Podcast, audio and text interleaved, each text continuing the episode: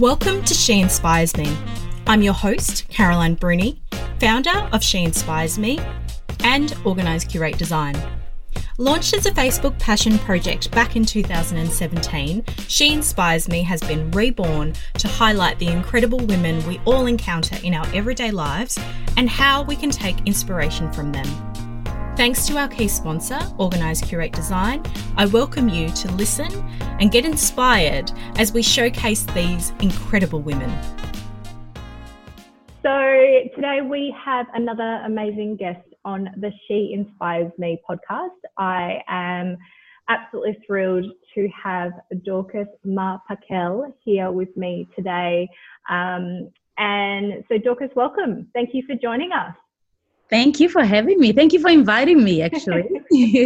So I'm going to start by reading a little bit from your bio, as I think when I reached out to you just last week, like we've moved this really quickly, I was very conscious that I didn't want to miss anything, because I know you do a lot, and I know that you do, I'm really inspired by the work that you do, hence why you're here today on the She Inspires Me podcast. But you are a TV presenter, speaker, and award-winning founder and producer of Oz Africa TV, which is a digital platform that celebrates people of African, I always get this word wrong, diaspora? Am I saying that right? Diaspora in Australia. So at the 2019 Channel 31 Antenna Awards, OATV won the award for Outstanding Contribution to the Community by a Program. Dorcas also works full-time at AIME Mentoring as a program manager, leading the African Australian stream. Here she works with high school students of African and Indigenous descent, university students and community mentors to help bridge the gap of inequality through education. Her media award from the Victorian Multicultural Commission acknowledges outstanding reporting on issues of importance to diverse communities and reporting which contributes to Victoria's cross-cultural understanding. Dorcas studied fine arts at the University of Johannesburg in South Africa and holds a Master of Arts Writing from Swinburne University here in Australia. She was born in South Africa and has called Australia home for over 13 years. So I had the pleasure of meeting you at the Channel 31 Awards night, so the Antenna Awards back in 2019. And I almost feel like that was a lifetime ago, which is crazy in itself. And I remember, so I don't think I'd ever even been to an awards night of that nature. I was there with a client of mine who was also, also won some awards, which was really exciting. And I remember walking in and I was like, who is this woman? Because you were just wearing the most magnificent gowns and you looked, I don't know. I was a bit like, is she like royalty? Like she looks amazing. And I guess one of the things, so to me, there was that moment where I was like, who is that? And then when you won your award, you just spoke so passionately about the work that you do and OATV, and I was just like, this is so good. But before we jump into the really meaty, like important stuff, not that this isn't important, but the real substance stuff. Tell me about the gown you were wearing, the design, the clothing you choose to wear. I think it's really important that you really embrace your African culture and support these incredible designers. So what were you wearing? Describe to us what you were wearing, because this is obviously an audio platform. I don't even know how to describe it, but my daughter calls, it's like a bale gown, from so it's got like, it's gigantic. Or a frame? There's a huge frame that goes underneath it. Huge frame. Wow. And actually at the awards, I was meant to sit at the very front.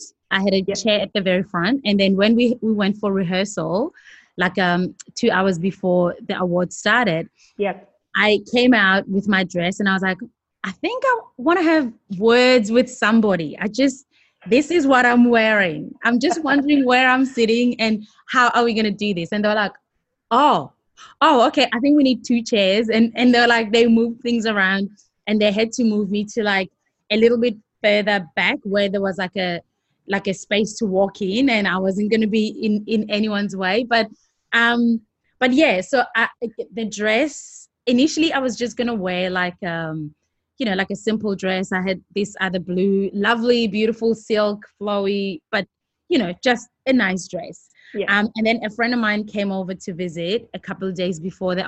And literally, I think it was like 3 or 4 days before. And then she was like, oh, what are you wearing? And I was like, oh, yeah, I'm wearing this dress. And she was like, oh, no, you're not wearing that dress. And I was like, oh, no. She was like, no. Yeah, and this is the thing that, thankfully she was there because it was a great reminder that as Black people, as people of color, as women, whenever you go into spaces or whatever you do, you don't just do it for yourself. You carry so much with you. You bring so much with you. So you can't just, up and be like, I'll do that. You have to kind of sit down and think about it. And once she said that to me, I took a moment to think about it. And I was like, oh, wow, this is actually a moment because, like I said, it's all political. I'm Black, I'm African, I'm a woman, I'm in Melbourne. There's everything that comes with it. So if I'm going to go into a space and represent not just me, I bring my ancestors with me. I bring all the Melbourne community of African people with me. I better do it proper. And so I was like, well, then if we're going to do this proper, I know a girl, her name is Kwacha. She makes like incredible, like statement pieces. She makes like regular stuff as well, but she makes like incredible statement pieces, dresses. And so I hit her up and I was like, girl, I need a dress. And I went on her Instagram page. I was like, this one in particular, I want that one. Because yellow is my favorite color. Like I'm wearing yellow now. It's my favorite color. And I think it just, it goes very well with our dark skin. So I was like, yeah, I want this one. And she was like, yep, sure. Come pick it up. And we organized it within 2 days. I had the dress. I went to a tailor. Because she used it for her displays and for her runways and stuff. So I went and I got the zipper done and everything, and it fitted me like a glove. And it was incredible. And actually, I was wearing these earrings. I didn't even think about it. These earrings are by another Melbourne designer of Asanya. And again, she makes like these incredible pieces. I think some of her work was worn by Miss South Africa, the recent Miss Universe. And so, it's like she does incredible work. She's a graphic designer by trade, I think. And so, and I hit her up again. I was like, girl, I need some stuff. And then she made these ones because she had run out, and I thought this color would go really well with the dress. So like you said, I love to celebrate our local designers. Sometimes I use anyone and everyone, but I think this was really appropriate to celebrate the African designers that, do incredible work and contribute to the socioeconomic, fabric that holds Australia or Melbourne, and make it what it is. So, it was incredible. So I think now that you've just shared that very tiny piece, that's not a tiny piece, but like that snippet, I think our listeners will very much understand why I was like staring at you going, oh my goodness, who is this woman? Because not only do you, as I said, I'm constantly reminding, especially my children, I'm constantly saying to them the value we hold is like not what's going on the outside and all that sort of stuff. That being said, we can look pretty incredible on the outside, and when we can celebrate art and culture and diversity all in the way that we represent ourselves on the outside is pretty brilliant. But the way that you speak so passionately and the way that you use opportunities to really support and educate and represent is definitely what came across in your award acceptance speech. Now I remember you saying, and I think this is what one of the things you said in your actual speech at the time, though it could have been in another conversation we've had because we've obviously had two since then. But I remember you talking about your children, and And I really related to this particular point that you made, and you were sharing about the fact that your kids are here in Australia, and they obviously grow up as Aussies, like as most of us do. We're all Australian in that way. But you shared a story about them kind of looking at Africans as such, and how that represented for them. So just share that story with us and talk me through kind of if anything's changed in that respect in regards to your family. Yeah. So I think it was probably a different conversation because in my acceptance speech, I did say that, you know, one of the reasons I started or was inspired to start Oz African TV or continue with it was for my children. And, you know, and by children, you know, it takes a village to bring, you know, to bring children up. So your children, my children, they're all our children, you know, ultimately. So, you know, for the brown kids to know that they matter, that they can be seen, that they can celebrate themselves. But also one of the stories I think that you're talking about is when I think one day we were watching, it might have been on like SBS or something, and there was a documentary by, I don't know, one of those guys who do like... Theron, someone, anyway, that guy. But they were showing some people from Johannesburg, you know, which is where I'm from in South Africa. Well, you know, partly. So my kids were watching, and for the first time, they were watching these people who look like me because, you know, they are a mixed race kids. So they don't necessarily, they look half like me. But they were looking at people who looked like me just walking in the streets, like just being. And, you know, it wasn't on the news. It wasn't like, looking, I don't know, like how we see African people in Australia, for example. It's like a big thing, you know, when you see that one person amongst a sea of white people. So this time they were just seeing like a lot of them doing different things, and they could see like, you know, like, they were so curious. They looked at me and looked at the TV and then looked at me and they're like, do you know these people? Like I was like, yeah. They're all my cousins. I know all of them. And then they almost believed me. And then I was like, oh, no, better fix that right now. And then I'm not related to the whole. No, I'm not. I don't know any of them. But I think that moment for me kind of reiterated the importance of, you know, doing my best or doing my little bit to kind of showcase people who look like me, people who look like them in a normal, whatever that means, like, you know, just being human. You know, we don't always have to be, I don't know what it is that's palatable to the white Australian media. But yeah, for me, it became important to kind of, if I can contribute however small I can, to a narrative that says it's okay to be brown, it's okay to be black, and you can be anything. You can just be walking down the street and be celebrated, and you can, you know, you can be working wherever, you can be celebrated. So yeah, so that was a big, one of the big reasons why I started OATV. Yeah, and I that resonated so much for me. As I said, I can't remember when you shared the story with me, but I do remember how much impact it had for me. As I have a very similar situation in the sense that I was born in Mauritius, came here when I was really young, hence my very Aussie accent, and I have, you know, biracial children. So their father is Australian and like English kind of descent Australian.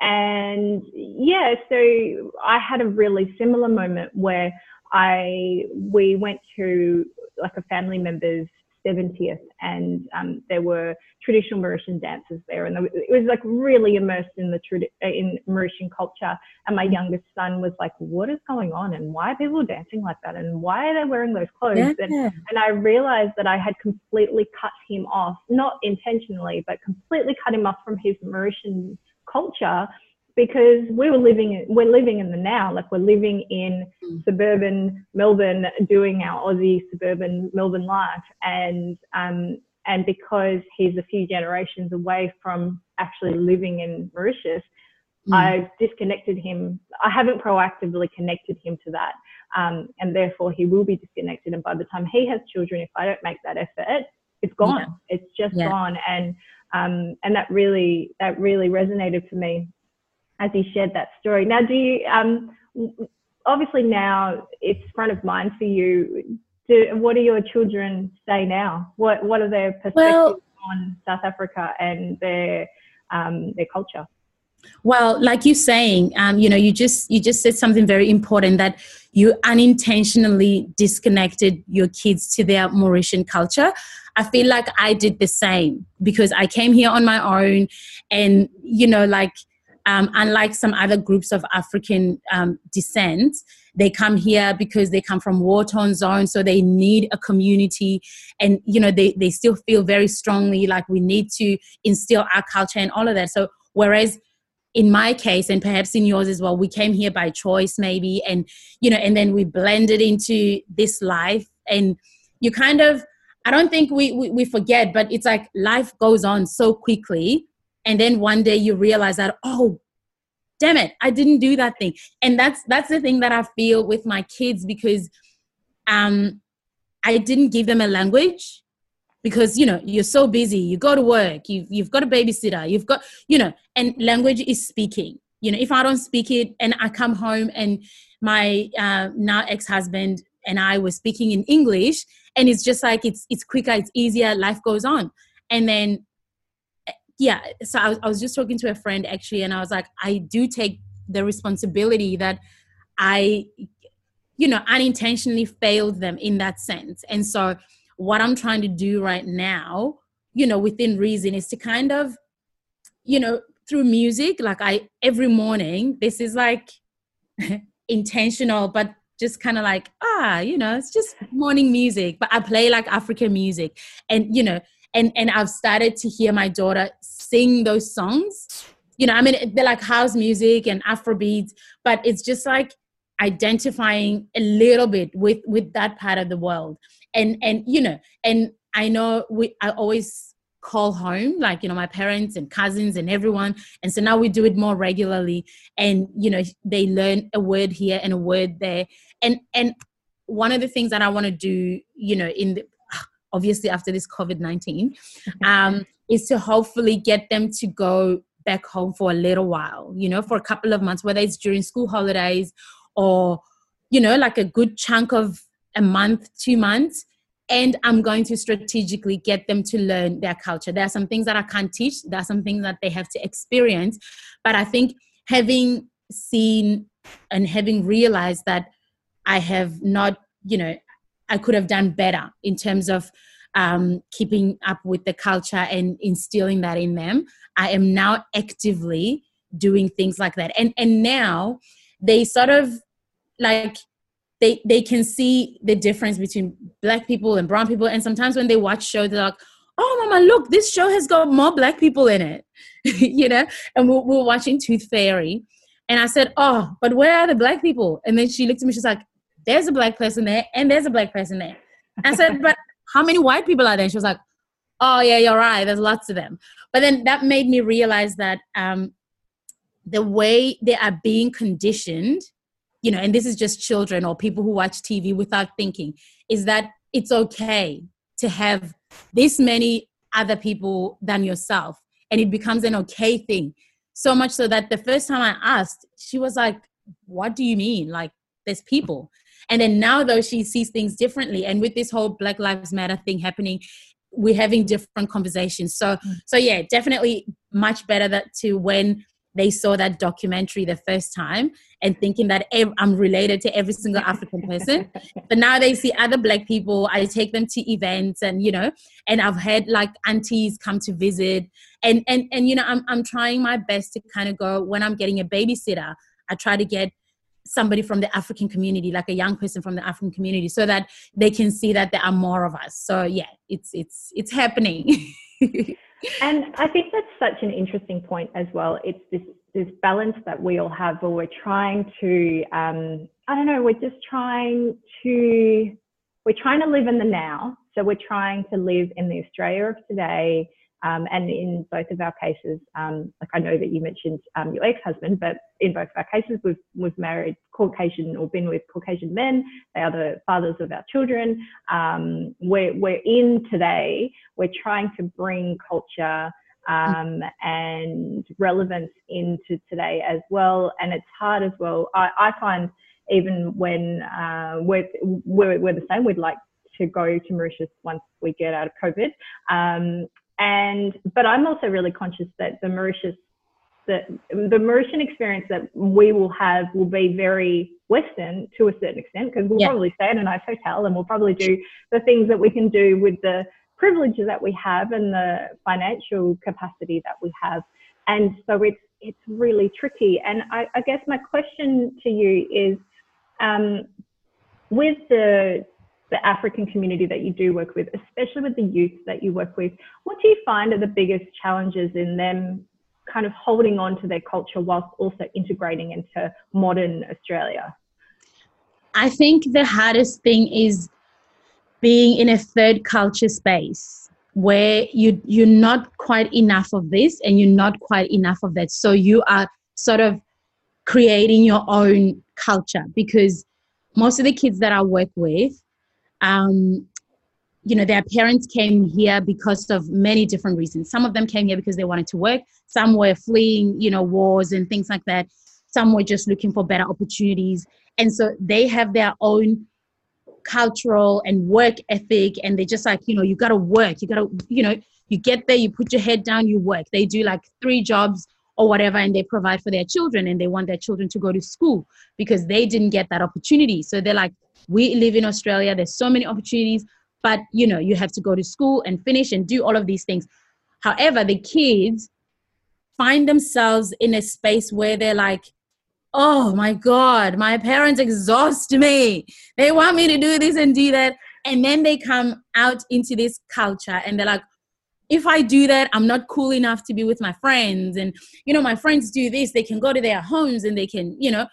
But and I feel like the difficult thing there is that, and you said it yourself, that the Africa or the culture that their parents know, it's never going to be the same for them. Like, you know, they'll probably be saying, oh, I was 16 years old one day, but you were in a different, totally different situation. Mm. And so I feel like that generational gap and that, you know, cultural gap can be filled or helped with, you know, fictional stories. Like, you know, when we watch TV, we're not white, but we watch these stories. We've been watching them all of our lives with white people. And you're like, oh, I get it. Because you see somebody come on screen and they're very angry and they're going through something. And then you are given an opportunity to see behind a closed door of that person's stress, you know, like driver of that stress. Because then you'll see them stressing with their friends, and then you give it an opportunity to see where the parents, you know, thing come from, because they're like, no, you know, I'm not trying to stress my child. I want to instill this in them. And then you're empathetic, because you're like, oh, actually they don't hate you. Eventually you'll understand. Whereas with the kids, the African kids that I work with, they don't have a reference.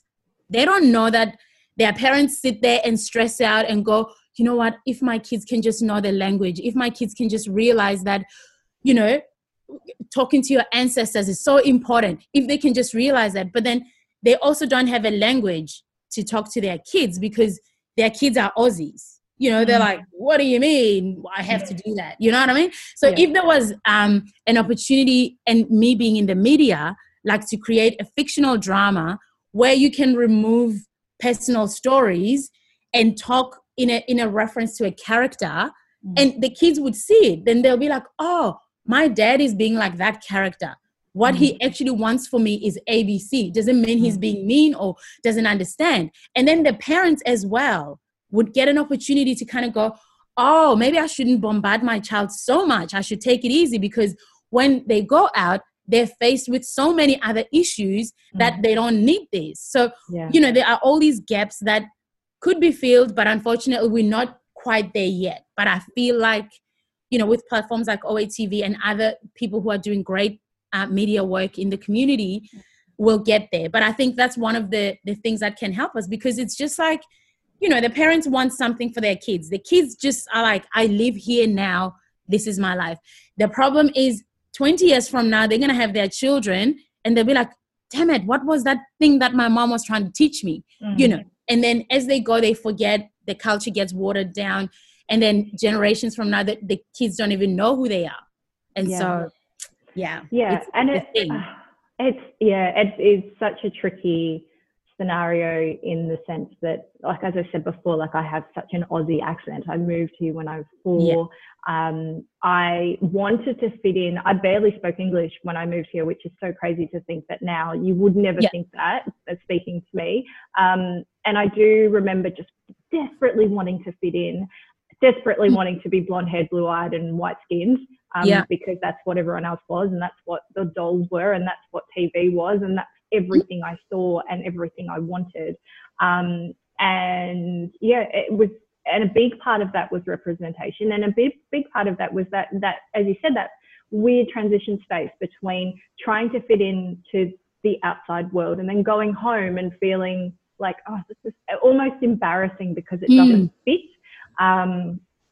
Which is so interesting because I had experienced that.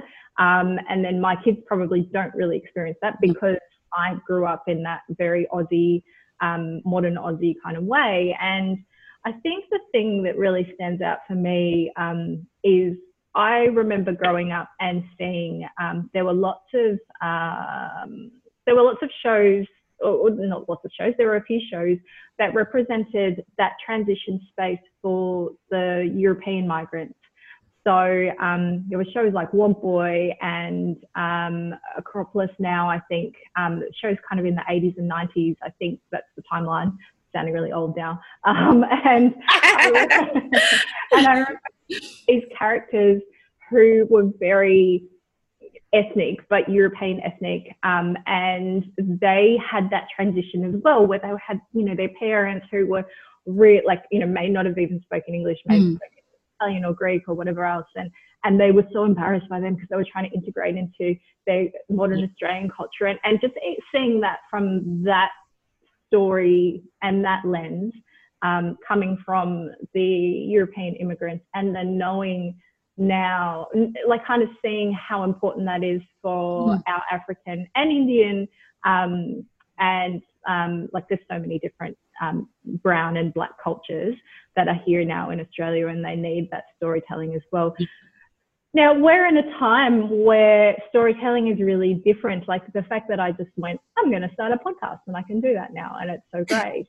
Do you find that the fact that we are in the age of technology, is that making it easier for people to share their stories? Or do you find that there's still, I know mainstream media, I totally agree with you, it's very white.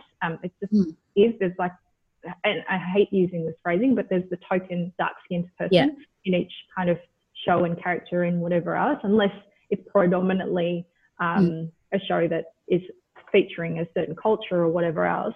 Do you find that because people can make their own content, they're doing it, or is there still a hesitance in that space? I think people are doing it, and I think the technology has made it a little bit easier for people to tell their stories.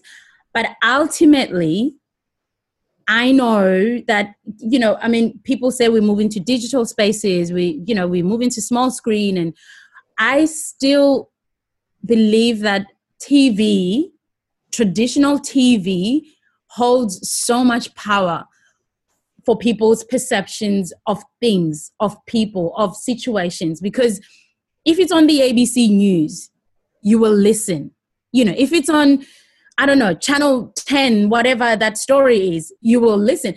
You can go and see on YouTube, you can go on these other platforms, you'll still listen. But the fact that, I don't know, the power of TV, it finds you in your lounge room, you make time for it, you sit down and you give it a minute. You know, this is you flick through, you're like, oh, I don't like that, I don't want to hear that, you know?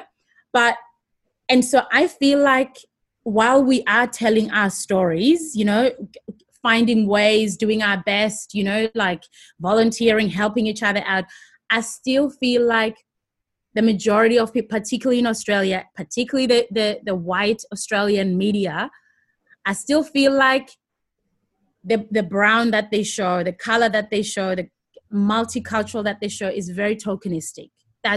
There's no doubt. I was just listening to the radio this morning, and I, you know, I took a minute. I was like, wow, isn't it nice that a group of people three white people or however many, they can sit down in a room for 3 hours, get paid for it, get paid well for it, and just talk about nothing and have fun doing it. And it's okay. It's fun. And people listen, and people are like, oh, hey guys, yesterday I went to dinner and my girlfriend said, oh, great, let's talk about that. People call us in and tell us what your girlfriend did. And that's fine. But when they bring a brown body in, it's like, oh, it must be a refugee week. It must be a multicultural week. It must be like, why can't people be people? Like, why can't three brown people sit down in a room, get paid well, and just be like, hey guys, oh my God, yesterday I went to the supermarket and this happened. And let's not worry. Let's not say, oh, I went to the supermarket as a black person and saw these people doing this, which is weird for black people. No, can we just like go to the supermarket and talk about that? Yeah. You know, and I think that's what the white Australian media can't take that. Like they can't yet see us as just humans having a human experience. And I think until that changes, we will make impact, you know, on socials, on these things. And it's great because we're global. We can see what's happening in other countries, etc. But this whole racial thing is not going to change because people who are sitting in rural Victoria, white people who are sitting in rural Victoria, they're not going to go on OATV app. They're like, whatever. They don't care, but they will sit down and watch the ABC News. They'll sit down and watch SBS. So if there were, you know, like the woke boy and all of those, we had a story that tells that transitions that period for African people coming into Melbourne. And then people might start to be empathetic and just be like, oh, they're just human. Yes, they look different. Yes, they eat different. And, you know, all of these things, but they're just human. So I do think that while social media and you know, the power of the internet and, you know, all of this hyper technology is making such a significant thing, I do still believe that mainstream media is much more powerful. I totally agree. And I've personally done a lot of work in the PR space in the last 12 months. We did a really big PR junket for the business. And a lot of the stuff that was really important was the Herald Sun and Channel 7 and Channel 9. It was getting our faces and getting our message out there in those mainstream media publications and networks because they have credibility. So yes. When you can show up as a human and talk about day-to-day human things, regardless of the color of your skin, and you can do it and you can share your experiences in a platform or on a platform that has credibility and has viewership, I totally agree, because that's the only way it's going to be normal that the person isn't just talking about their culture, or they're not coming in to cook you a curry, or they're not coming in to like play some drums, or you whatever, know? Like whatever token thing that they're supposed to be. Yeah.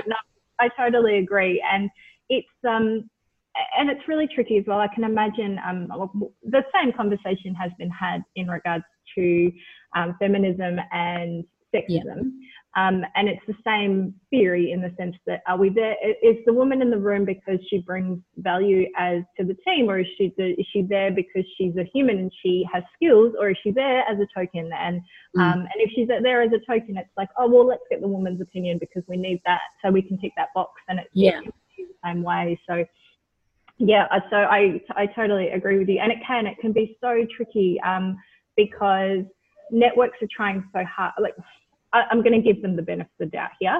Yeah, yeah. That they're working hard to do better and to be inclusive. There's just so much further that they need to go. Yeah, there's so much work to be done. So much work to be done. Yeah, definitely. So speaking of work that can be done, what are you working on? I haven't actually spoken to you for a little while now, but I know that you're the kind of woman that would not be sitting still. So we are right in the thick of the discussions and protests and movement around Black Lives Matter. I understand that. But prior to that, we were doing COVID. We're still doing COVID. And prior to that, we're doing bushfires. So yeah, fun times for all. But in amongst all of that, what projects are you working on and where are things at with OATV? Well, before COVID, we were going to try and, you know, and you and I spoke about this, we were going to try and do season 3. And I had spoken with Polo. They were super excited. They're like, yay, come home and let's film. And then COVID-19 happened and everyone kind of sat down for a minute, which is fine.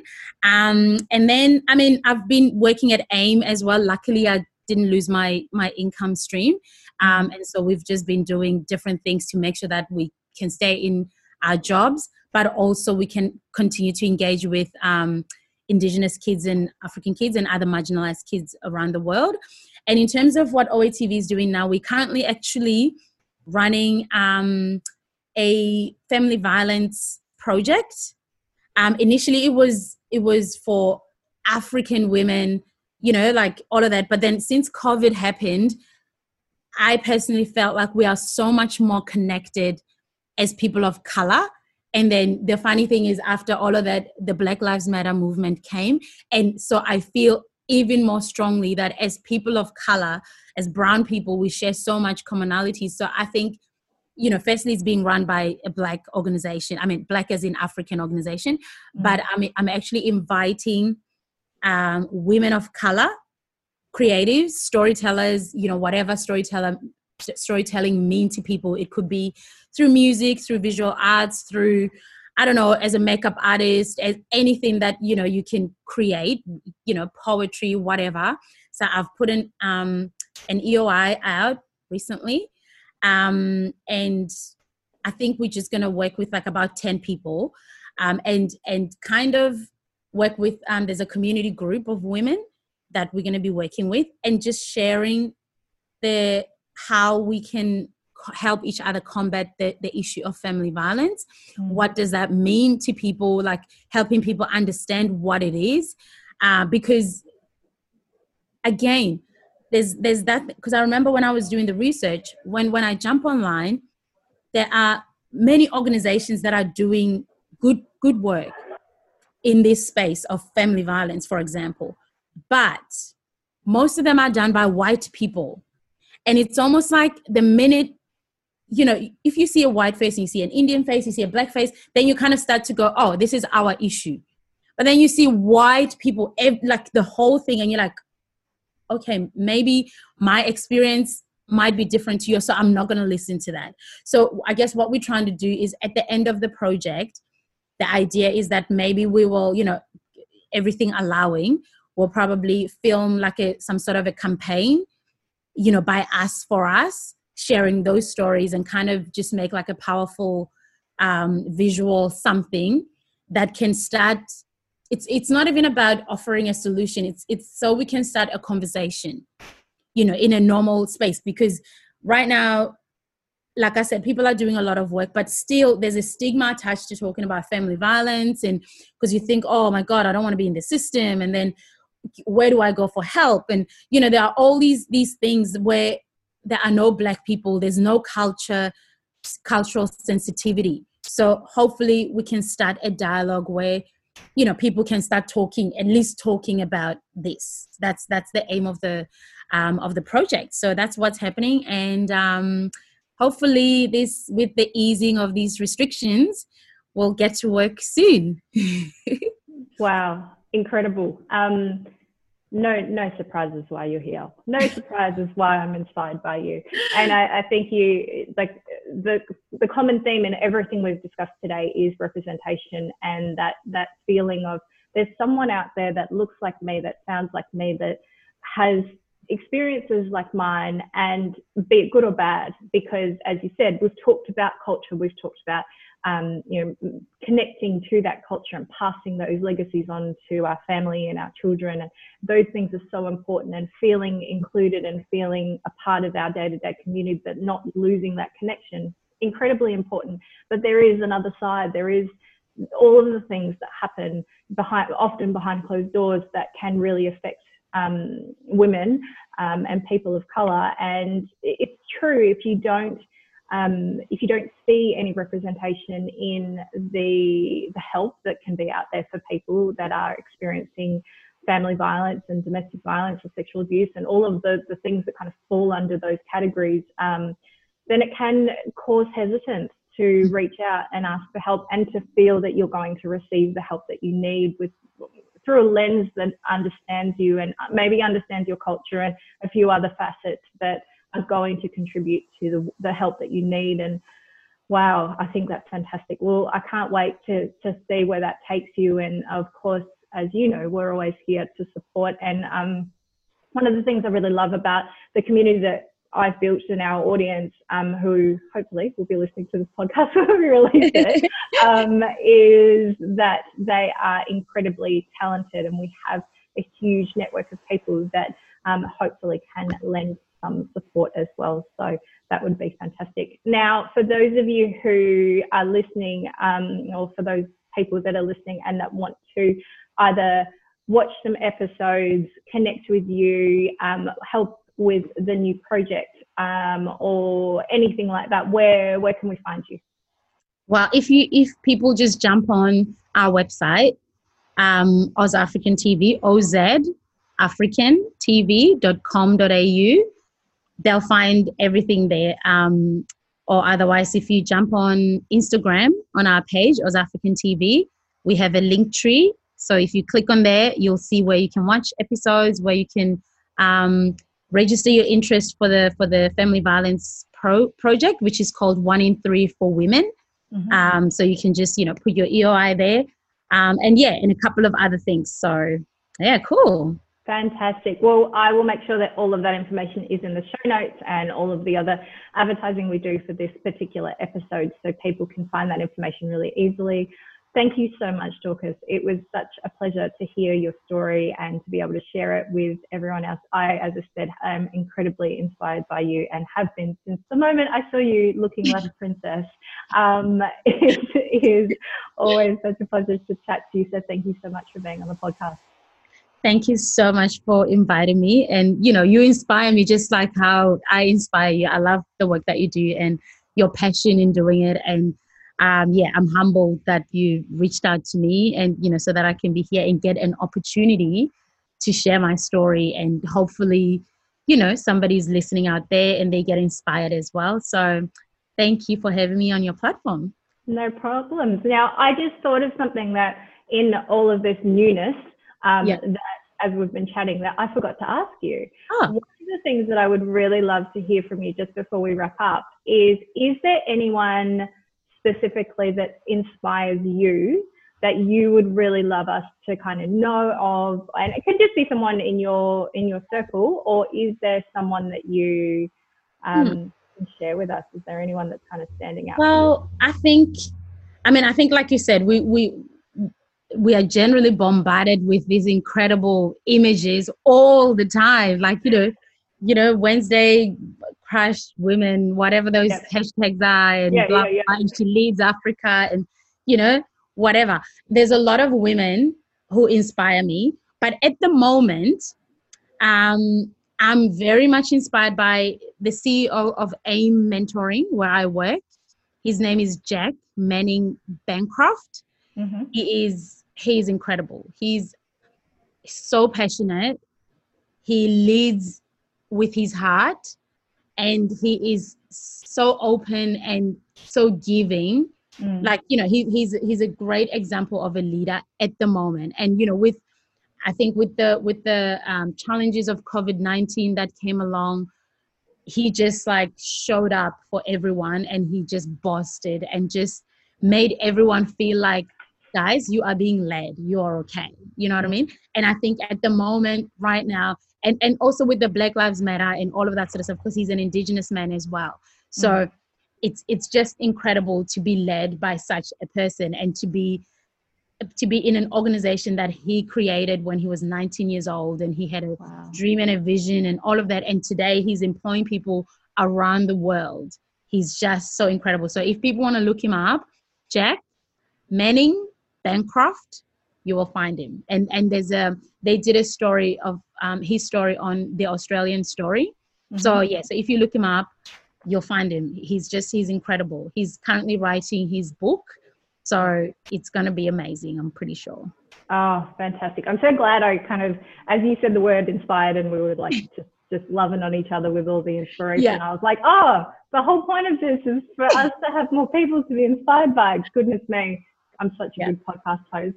Gotta love when you just kind of go with the flow and conversation works. But thank you for sharing that. I will make sure that Jack's details and the details for AIME are also in the show notes, so then everyone can look that up as well. Well, thank you so much, as I said, for being a guest. We will make sure that everyone can look you up and connect with you, and we look forward to chatting to you again soon.